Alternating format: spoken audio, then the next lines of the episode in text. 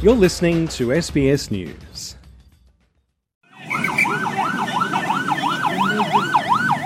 Ambulances filled the streets of Peshawar in northwestern Pakistan as dozens of injured people were rushed to hospital after a suicide bombing at a crowded mosque.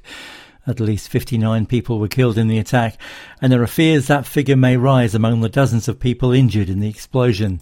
Social worker Mohammed Bilal was among the rescuers. I was in my shop. I'm a member of the Al Khidmat NGO, and as soon as we received information about the blast, I jumped into an ambulance and came here. When we went inside, we took out around seven injured people and rushed them to Lady Reading Hospital. Two of them died on the way, but the rest were taken into the hospital. The front of the mosque has been demolished. The structure has collapsed and many worshippers are still trapped under it. However, we have no idea how many are trapped under that. Haji Shanawaz was an eyewitness to the attack. I didn't see any dead bodies. We took out the injured and sent them to hospital.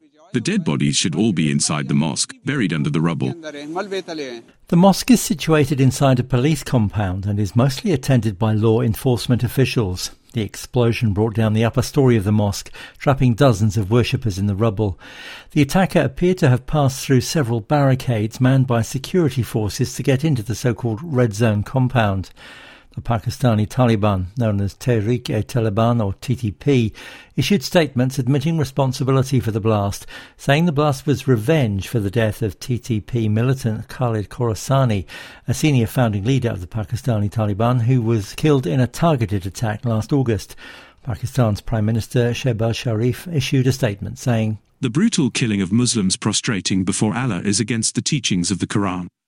Targeting the House of Allah is proof that the attackers have nothing to do with Islam. Terrorists want to create fear by targeting those who perform the duty of defending Pakistan.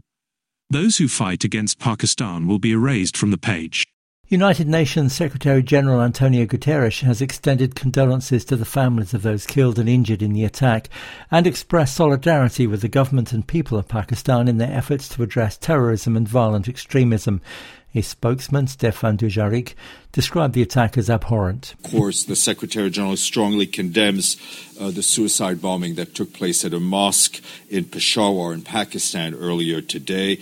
Think it is particularly abhorrent uh, that such an attack occurred at a place of worship. Freedom of religion, freedom of belief, and the ability to worship in peace is a fundamental human right. This is the worst attack in Peshawar since March 2022 when an Islamic State suicide bombing killed at least 58 people in a Shiite Muslim mosque during Friday prayers.